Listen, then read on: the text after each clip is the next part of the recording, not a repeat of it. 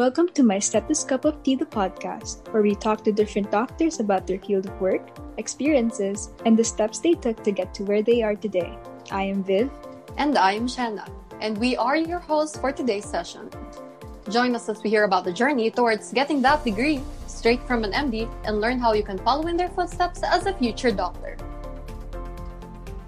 This podcast is powered by UP Pre-Med Society Baguio, co-presented by Hiraya PH, the UPLB Society of Pre-Med Students, UP Subol Society Baguio, UP Namnama Baguio, UP Sikat, UP Biology Society, and brought to you by Simply Hope.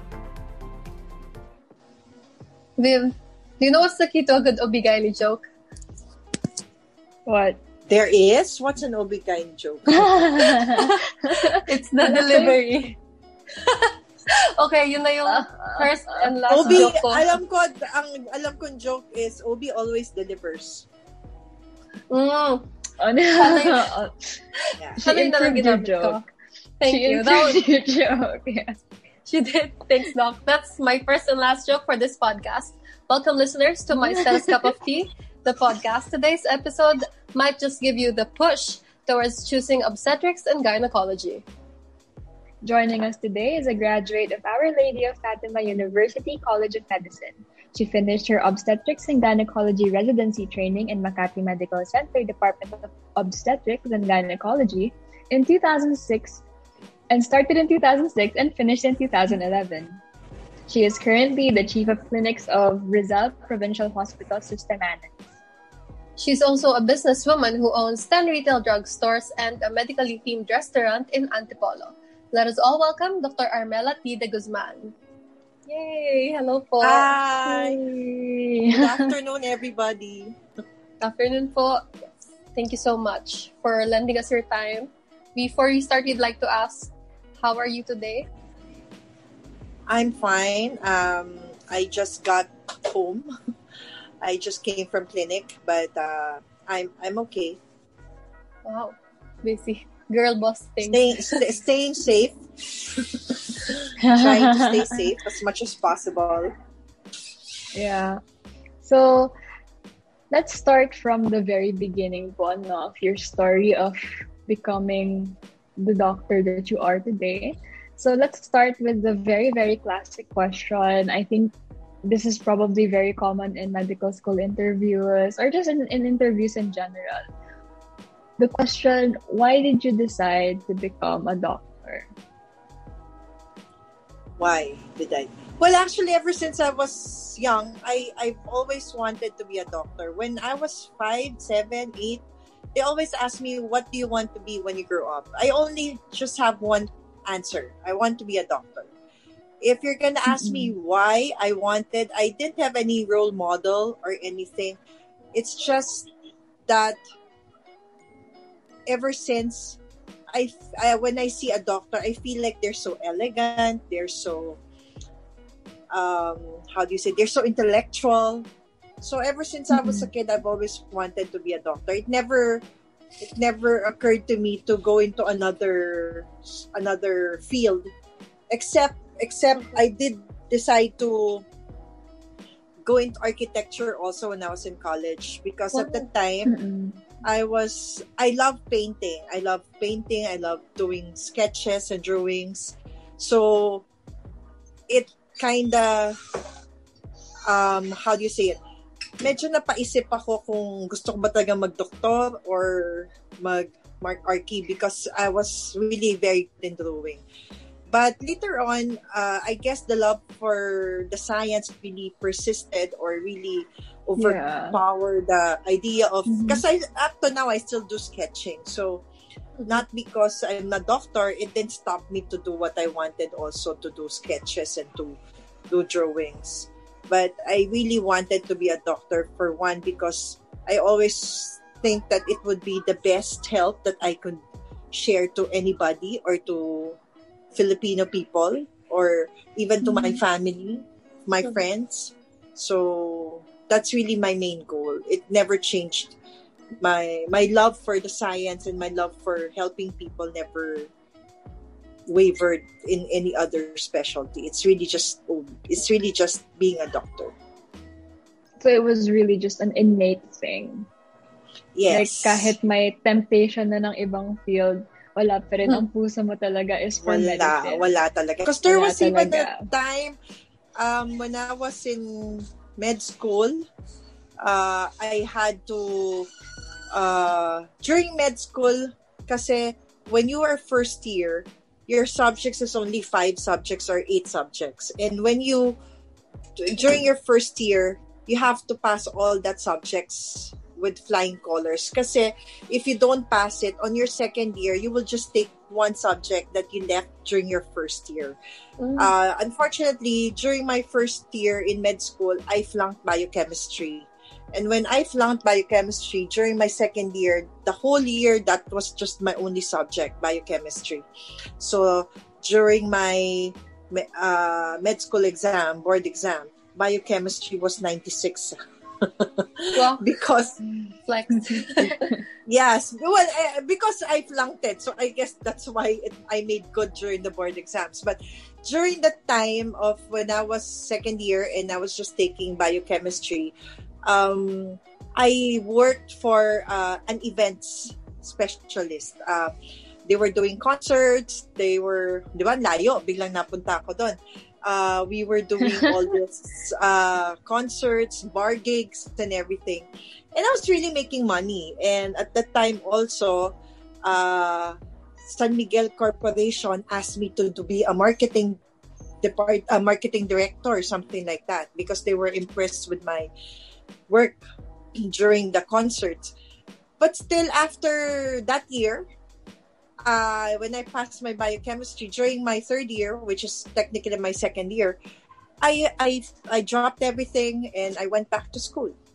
So basically, it was just really my priority. Really was just med school, or my priority was really to be a doctor, even with all the all the temptations, all the other Mhm, extracurricular activities that I did. I still went back to being a doctor. Yeah. so wala talaga. Wala talaga, wala talaga. Talagang Okay. yun yun yung gusto ko. Because at the time, like I said, I was really making money. Um, basically, at that time, uh, everybody was telling me, "You're making money already, so why don't you just stop Yeah. and just continue this?" Because Yeah. basically, I graduated from college already, uh, my pre med. So basically, I'm not really undergrad. Uh, So no, but I really wanted to finish my med school, and I really want to be a doctor.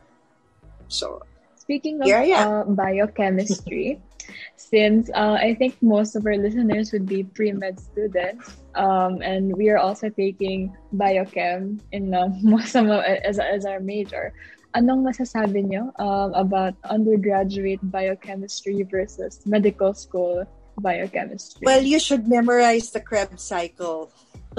oh gosh.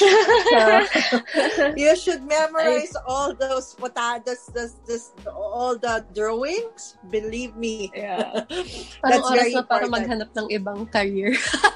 Biochemistry is really hard. It's it's. I think it's the Yeah. hardest subject during uh, first year med school. Biochemistry and um, anatomy. Of course, Mm-hmm. anatomy. Anatomy is basically easier because you can, you know, put your parts or like technically when you memorize the origin insertion of the muscle and everything, you would you would try to co- uh, correlate it with yourself or your body. Yeah. But biochemistry, it's like an abstract to you. Basically, you don't know exactly what this What's happening. or what this all Yeah. this highfalutin words, cytokine, cytophosphate, something, something, and all that. But honestly, up to now, now that I'm in doing my my my work, actually, I still come back. What the hell is biochemistry? I don't think there's any sense of biochemistry in obstetrics and gynecology. but that's part of it. But it's really It hard. You feels just like- to it feels like- like, you have a grudge towards biochemistry. not ba? really. It's Tama just ba? that it's it's it's it's like Greek to me, right? You can correlate Uh-huh. that to your body. But of course, like they said, uh, there's the enzymes of the stomach and stuff like that, and the mechanism of how the energy comes out in your muscles and everything. But really, it's hard. so if you if Mhm. that's your if that's your uh, what do you call this pre med, God, I salute you. truly, truly. Good First luck. part Good yun. luck. Biochemistry aside, and um, extracurricular experiences, and how your heart is always set on your medical school akad talaga. What's what do you think is the most memorable part of medical school? Aside from biochem. Tapos aside from biochem. Um, well, of course, your classmates, your your classmates or your Mhm. batchmates. Basically, they're the people who's with you through yung term sa hirap at ginhawa. The times that you you really um, stay up together, stay late up together, and then ayan na yung hiraman ng notes. Um, ayan pa yung I'm sure may mga mga how do you say, ano bang tawag doon? Uy, meron akong nakitang past exam ng ganitong batch. Ganon. Mga Yeah. hiraman ng ganon. It's it's really basically I I would say I wouldn't be um staying in the in the field also or if I don't love it, if I didn't find the the right crowd also or right friends to be with, and of course the support of your parents. Basically, Mhm. There are times na parang gusto mo nang bumigay, gusto mo nang ah, sabihin, ano ba to? Ano bang mangyayari? Lalo na ngayon during, actually, I feel, I feel good now because before, us doctors are not really being praised. Now, because of the pandemic and e- everything, ang sikat ngayon, mga doktor. Ah, but basically, before parang iisipin mo, they don't give us credit. So, Mhm. After all the hard work that you've been through, like four years of pre med, four years of med school, then one year of internship, and then other four another four years for residency training program. Basically, basically, your whole life is you've been studying. Eh. So Yeah. if you really don't love what what you're gonna do, or you really don't love to be a doctor, it would really be a toil for you because basically there are times all your family will be out or having fun or in trips but you can't go because why? You have an exam lalo na pag internship ka may duty ka. There are a lot of Mhm. sacrifices that you have to endure and there are a lot of family gatherings that you wouldn't be around. And of course you yourself your your body you can only work up I mean stay up late how for how long? Ayan nga yung mga nag-iba nag kung ano nang ginagawa just to study and to alam nyo na may mga mababalitaan kayong nagganito si ganito because they wanted to study this si ganito ganyan. Basically most of the vices also you you get it when you're studying or when you're in med school or law. Kasi ayan nga yung just to stay up late nag ka the others naman just to stay up late they're drinking something else di ba ako naging kapartner ko kasi during that time was coffee and of Mhm. course um energy drink yung lipobitan ngayon kasi sila what they use now is Oh, yeah. cobra daw eh as na, during my time it's lipobitan or red bull that's why mataas ang blood sugar ko Need a doctor for that. Yeah th- those are the things that kept me awake. And during that time ang minimum ko ng coffee yata 15 Oh my goodness. oh, wow. 15 that's why now that i'm uh, a practicing physician now it's 4 na lang. And i had a hard time kasi nagkaroon ako ng coffee withdrawal. Caffeine yeah. Withdrawals there- i mean sorry caffeine withdrawal Was there ever a time na sa sobrang daming coffee na iniinom mo, hindi na siya tumatalab? Like, yeah, it's tsaka, just- nangi, tsaka nanginginig na ako nun. Parang, parang, parang feeling ko nga baka iniisip ng mga tao, wait, baka nagdo-drugs to ah. Meron ka Yeah. ng tremors and because of, basically because of all the caffeine and basically also ano yun eh, lahat, lahat nandun na, stress, caffeine, and everything. Eh, Mm-mm. mahirap talaga. Kaya nga, especially now na mag, now that I'm practicing, yung sasabihin din minsan sa'yo ng, ng pasyente mo, sige na ho, maawa naman kayo, wala na ho talaga kaming pera, di ba? Doktor naman po kayo, Ah, sana ho mapagbigyan nyo kami. Yung makikiusap Mm-mm. for your professional fee. Minsan sabi ko, oo nga ho, doktor kami, hindi nyo po ba alam yung ginugol naming oras sa pag-aaral, yung uh, basically money, time, effort, lahat. It's all physical dra- physically draining. So sometimes now that I hear also in the the time of pandemic, you hear the others na bakit bakit binipraise yung mga doktor? Eh trabaho naman nila 'yan. At dapat i-tax talaga sila ng mataas because ang lalaka ang tataas nilang sumingil. They didn't know exactly. They don't know that yeah, we do that. But before now before we are like this, we had to deal we had to deal with so many things also and you know, it was really hindi naman mura at hindi naman libre yung pinagdaanan din Mhm. namin, diba?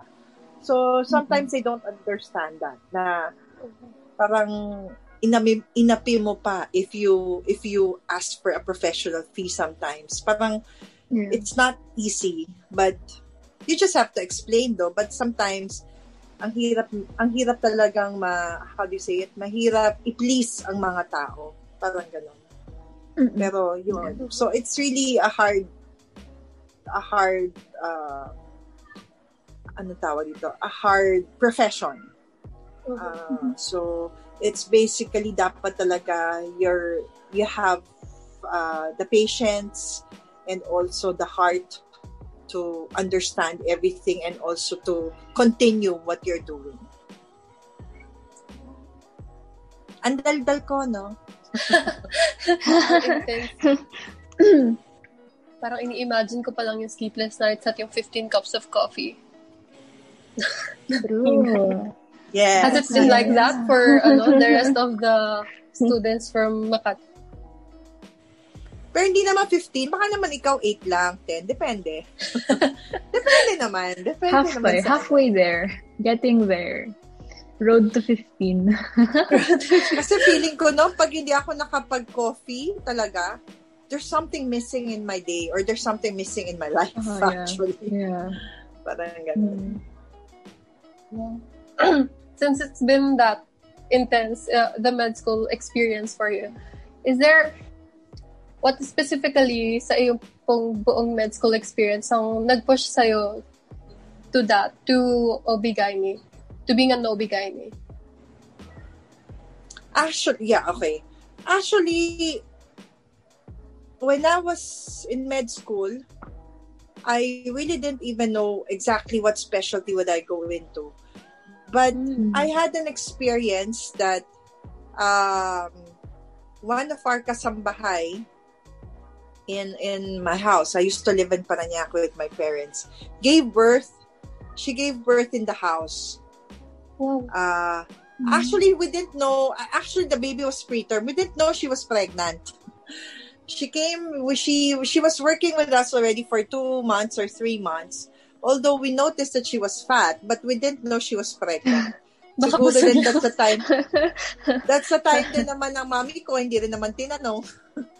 But Mhm. unfortunately, when she was in the house, she had a preterm labor and she delivered. It was mga 32 weeks yata yung bata, 34 weeks. Ganon, parang ganon.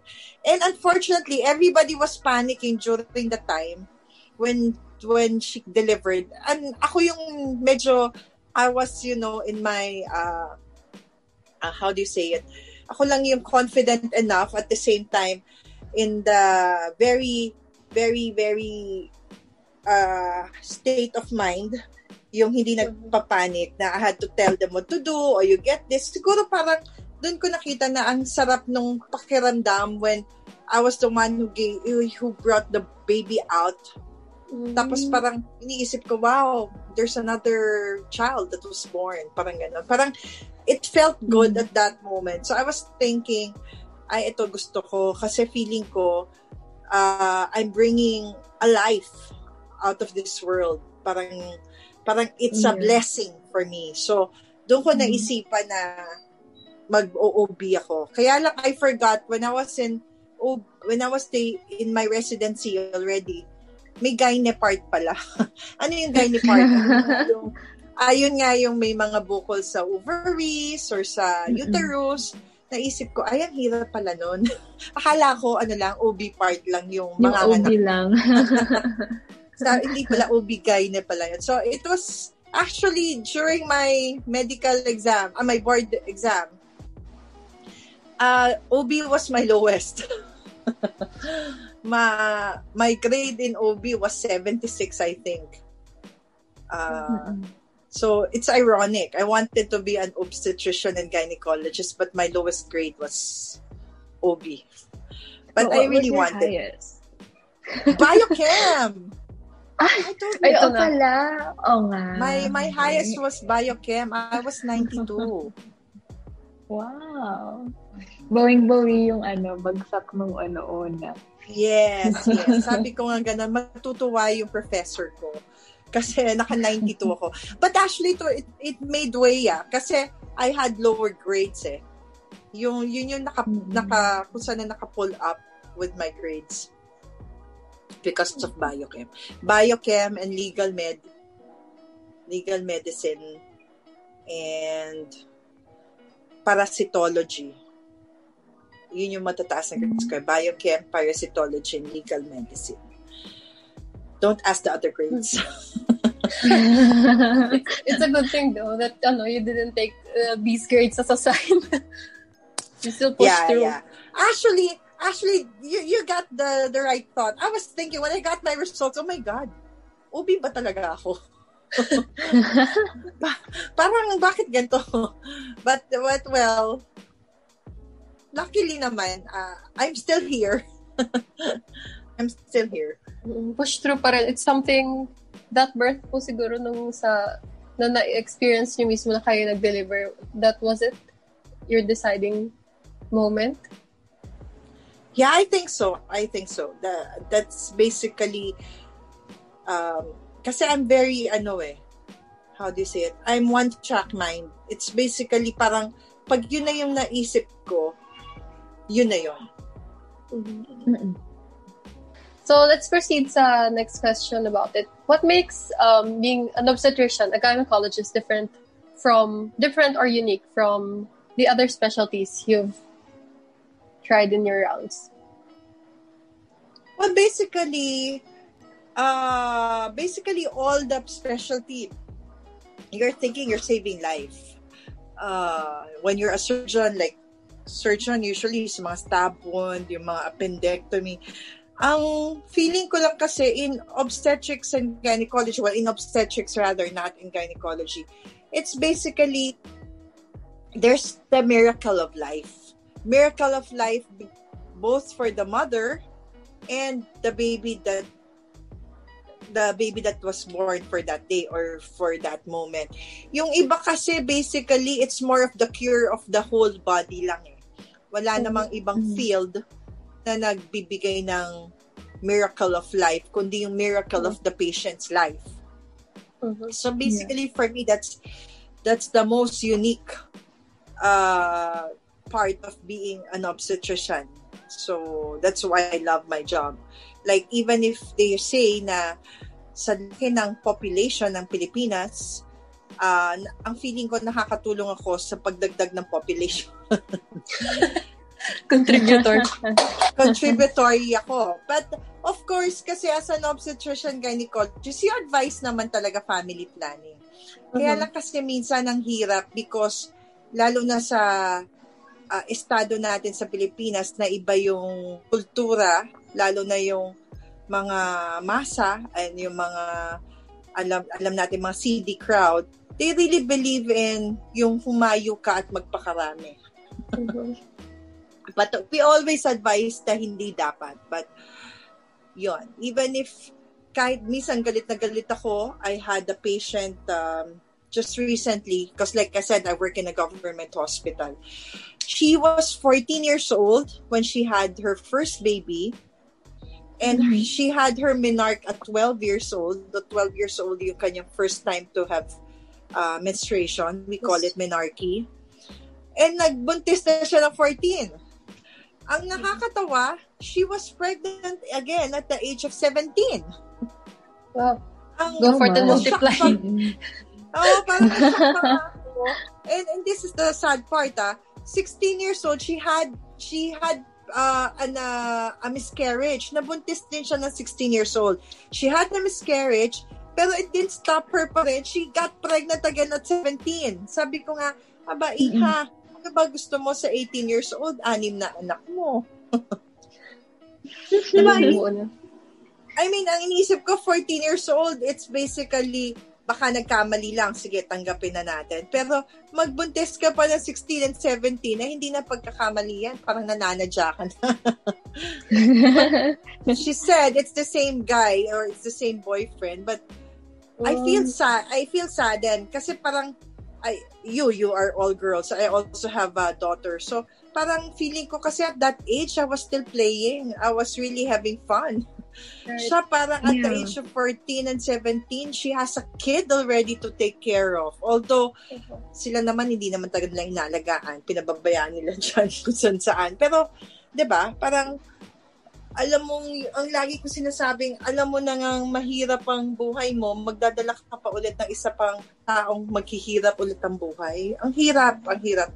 Minsan, that's also the sad part of my profession na parang as much as you want to let them inculcate in their minds na hindi dapat ganon, dapat ganito, tuturuan mo.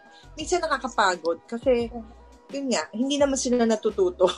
Minsan makikita mo Yeah. siya ngayon, sasabihan mo, wag ka magbunda mo magbuntis ha, ganyan, ganyan. Next year, makikita mo siya ulit.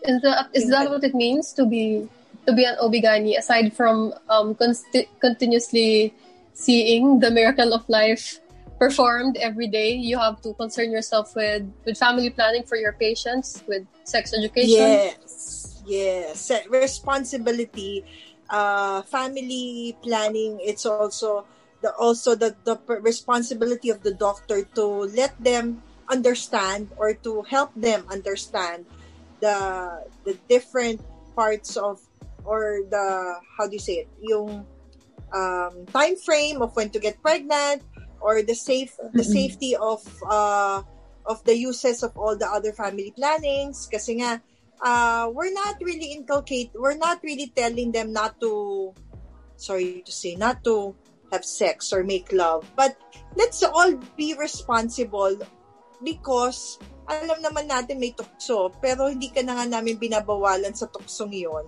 let's all be responsible because we all know that if you do something like that there's always a 50% or 80% chance there's a chance that you can get, get pregnant. And if you're not ready, that, let's not, you know, let's, not, not go take the that. risk.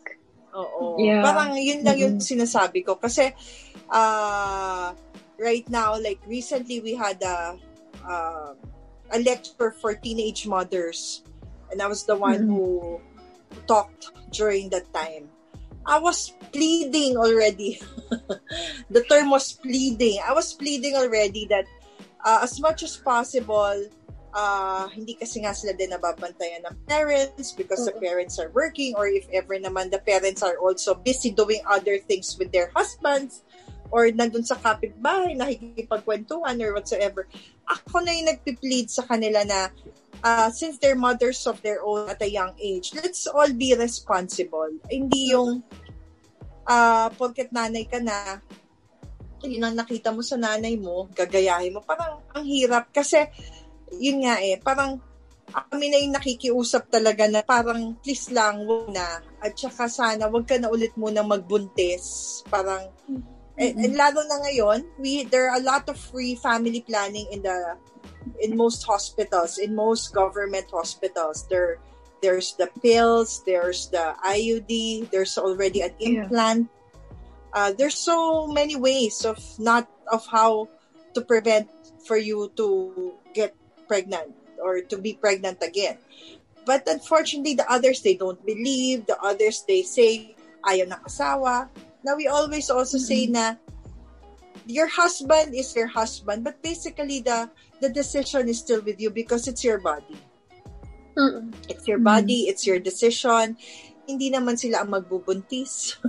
Tama. although the although the others kasi also they use that to keep their husbands. May mga maririnig kang ganun eh. Yeah. Yung um kasi may nag may naglolo ko yung husband. And also one thing about in our profession, you'll be hearing a lot of stories from your patients. They will confide into you. They, they will confide to you also their problems or what, how wha- how the pregnancy happened. Was it wanted or unwanted? Minsan meron ka pa talagang makita. I had a one patient na uh, honestly, ang, I, I was bad because the girl was 13 years old. I was scolding the mom and I was scolding the, the, the girl or the mother, the 13 year old mother. And to my surprise, the patient was raped. Ay, So, Oh, my. uh, that, so of course, syempre, ay, sorry, parang bigla kong, I was taken aback. But, yun nga, Mm-mm. um, there are a lot of stories, uh, in, in, in our profession also, mas maraming store, family stories than most, than most, uh, other professions or most oth- other fields because they don't have stories like that. Basically, in Yeah. surgery, the stories that you will hear is she got stabbed because may nag-away or dahil ganito. Sa amin kasi it's really family-oriented. You, you will It's see really, like, really sensitive. Yeah. it's really sensitive. It's really, kaya minsan by the time na, yun nga, sa government hospital, by the time na umuwi ako sa government, pag uwi ko sa bahay, parang I'm so exhausted. Uh, exhausted in such a way, exhausted uh, physically, emotionally, minsan spiritually. Kasi minsan may isip mo, ang dami mong malalaman nga na story na mapapaisip ka, Lord, ba't naman ganon, di ba? Or minsan, Mm-mm. financially exhausting din kasi minsan hihinga ka pa ng pera. so, but but basically, I get by and come to think of it with everything that's happening, if you would still ask me if I would go through over again, all these things over again, I would say yes with with the with the heartbeat. Uh, I love what I'm doing. It may be Mhm. uh, exhausting. I feel that uh, I'm doing a lot. I'm doing. I'm I'm contributing to a lot of families, to a lot of people, Yeah. and it feels good. Basically, Then, because, you know, as you said, it's really tiring, no? Mentally, emotionally, financially, you know, um, physically. How do you make sure na you're, you, you get to take care of yourself pa rin? Na may oras ka pa rin to wind down and not stress out so much about your work kasi syempre araw-araw mo siyang may encounter you're, you're bound to get burnt out eventually no ah, I have one flaw. My uh, my Mm-mm. flaw is with everything that's happening. If I'm stressed with work, I'm stressed with family, I'm stressed with my business. I go shopping. see that's my flaw. That's that's how I that's how I release my tension. That's how I not not not necessarily naman na ano ah, splurge, but you know, I go to Yeah. the mall. Really, I go to the mall. Um, I go around.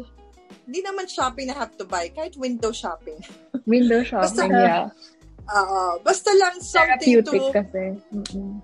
yeah, something to ano, or minsan, I'll go to a coffee shop, sit down on my own, and just, you know, reflect or Mm-mm. have a sip of coffee and think about things. Then, uuwi na ako. Mm. Or, one thing na I miss doing, I go to um, Adoration Chapel. Um, that's where basically, if there's one church when I was in Parañaque area, if there's one church who can talk all my stories, siguro yung church sa may Greenbelt. Yung open church. I don't know kung anong yung nasa gitna, yung Greenbelt Chapel sa Makati. Unaware. Yun, that's yun yung pinaka-importante. Yun yung pinaka-favorite kong um, church noon. It's the church in the middle of Gloriet, uh, in the middle of Greenbelt. Yung open, hindi ko kung St. Andrews yun or something. Basta yung, isa lang yung chapel na yun eh. Yung chapel dun sa Greenbelt. sa gitna. With all the busy busy shops and everything, meron chapel dun sa gitna. When we were in Assumption, kami ni na Ola, Ola, yun yung chapel na pinupunta, pinup, yung walking distance sa Assumption San Lorenzo. So, ever since na nandun ako in high school hanggang college, hanggang med school, pero med school medyo nahihirapan na ako kasi ang layo nga ng med school ko. Doon ako pumupunta at nakikipag-usap. I always talk to the parish priest there or if not, I talk to Jesus or to the crucifix. I just say out loud what I want to say. Mm-mm. And then Yeah. after saying all those things, I just stay there silent and then, okay, I'm okay, I'll go home. So, um, as we know po, ang daming nangyaring changes and, uh, you know, changes with the flow of pretty much everything that has a pandemic, no? So, what could you tell us about the differences between your pre-pandemic and post-pandemic day-to-day activities and between the two or your experiences pre-pandemic and post-pandemic, what is your most unforgettable case in your career? Well, pre-pandemic, I, I can go to the mall anytime. Post-pandemic, it's so hard. So all the shops are closed. Um, actually, there was a time during the ECQ, during the peak last year. Actually, I was telling my husband, my God, hindi ko pala kayang walang mall. Kasi, well, kasi kami, kasi kami, ano eh, we're allowed to go out even if there was the pandemic, right? So we have the luxury Yeah. to still go out. But the problem is there's not there's nowhere to go. They're all closed. I I really felt bad at that time. Sabi ko, oh my God, ito ko pala nakita, hindi ko kaya nang hindi umaalis or walang mapuntahan na mall. And also the parlor. O, diba? You're seeing how vain I am. it's more of, it's more of, yun yung mga ano ko, yun yung mga stress, stress, ano ko no, stress reliever. I go to the parlor, magpapa, magpapa food spa, and everything. So, during the pandemic, I really had a hard time uh, because ang feeling ko nga, yung stress reliever ko nawala. Mm-mm. Yeah. so, and then, post-pandemic, and also, of course, ang nangyari is, I had, uh, I had two cases of patients na close to my family. I, my husband had a COVID during September of 2020 and had a repeat episode this April 2021. So, Mm-mm. it was really hard for me because I was thinking, as a frontliner, I was very careful. I was really very careful of before I go home or when I go to work. And unfortunately, during both times, nahawa yung husband ko. Not because my husband doesn't go to work anymore. Basically, he stays in the house. He's he does teleconsult and basically as a government official, they do Zoom meetings. So he just stays here. So it's basically me who is exposed because I'm the one going out. I I thought I wouldn't be.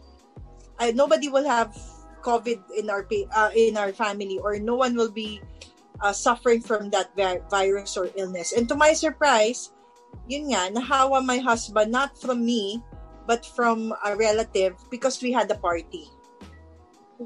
And those Mm-mm. actually that's something that I was telling if you put your guard down that's the time you will you'll have a problem which is that's why most of the time we encourage now don't put your guard down even if you're home even if ah it's just that it's, it's my mom it's my dad walang sakit yan magkakasama kami now even at home and if there are symptoms I encourage everybody to wear face mask as much as possible, we still encourage na let's all be safe, let's all be uh, protective, being protective in such a way na as much as possible, even if you miss your your parents or even if you miss your friends or your sisters and you know, hindi na masyado pwede yung cozy-cozy. Kasi nga, you'll never know who's affected or who's infected. Even if, you know, wala naman siya symptoms, okay siya. eh. You'll never know. So, as much as possible, it's better to be safe than sorry. Even with your patients, did you have to adjust a lot? Yeah, I had, well, I didn't have clinic for two, for one month.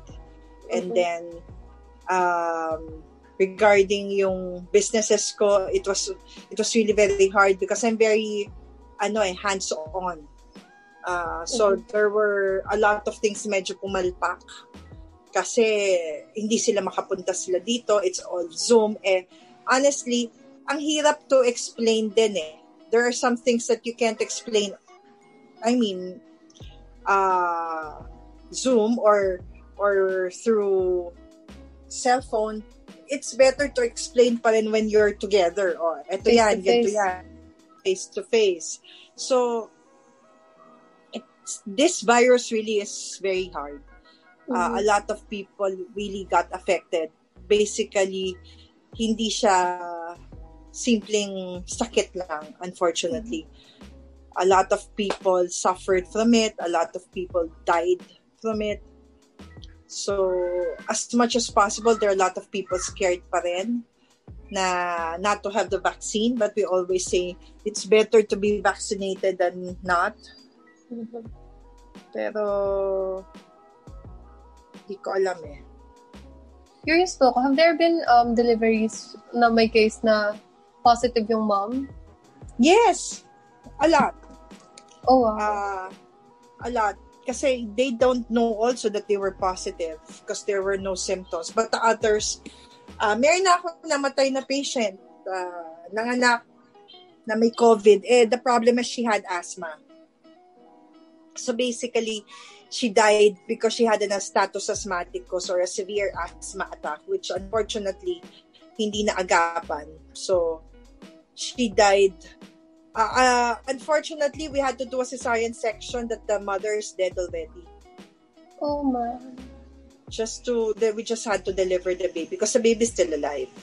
But the mother was really, uh, parang, ano na siya eh, palpatory na siya noon eh, and everything, but there was a heartbeat. So we had to do, uh, hindi ko masabing post-mortem cesarean section because may pulse pa rin naman ang mommy. But we had a hard time kasi nagmamadali na kami. Because yun nga, the mother's da- the mother's dying. Mhm. So, baka later on, the baby will die also.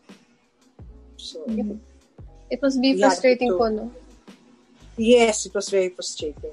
And unfortunately pa kasi, in our government hospital that we have right now, it's a primary hospital. It's not a tertiary hospital. So, most doctors are not around. Oh, ah, What do I say? How do I say doctors are not? Basically, most of the specialty, yung mga internal medicine, yung ganito, yung wala kaming ICU, mga ganon. So, pag pupunta yung mga cases na gano'n na pang tertiary hospital, hindi mo naman pwedeng ilipat ka agad because you still have to stabilize the patient.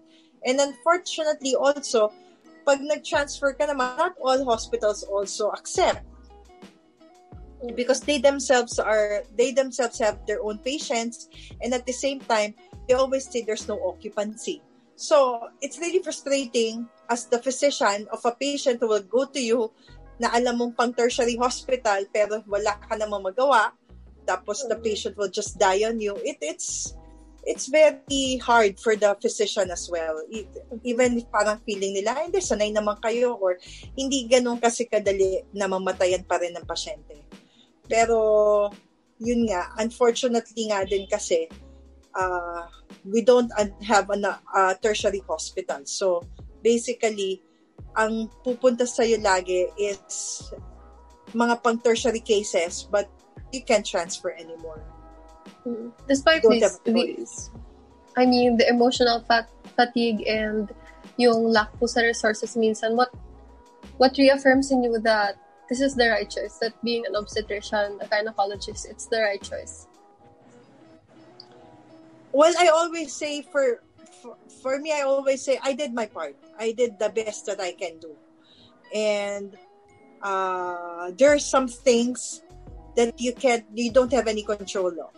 Um, you're not God, unfortunately. Also, I always say, uh, basically, when we receive patients like that, uh, we always inform them before we accept the patient that this is what the only thing that we can do. This is the uh, the limitations of the hospital. Unfortunately, andyan na.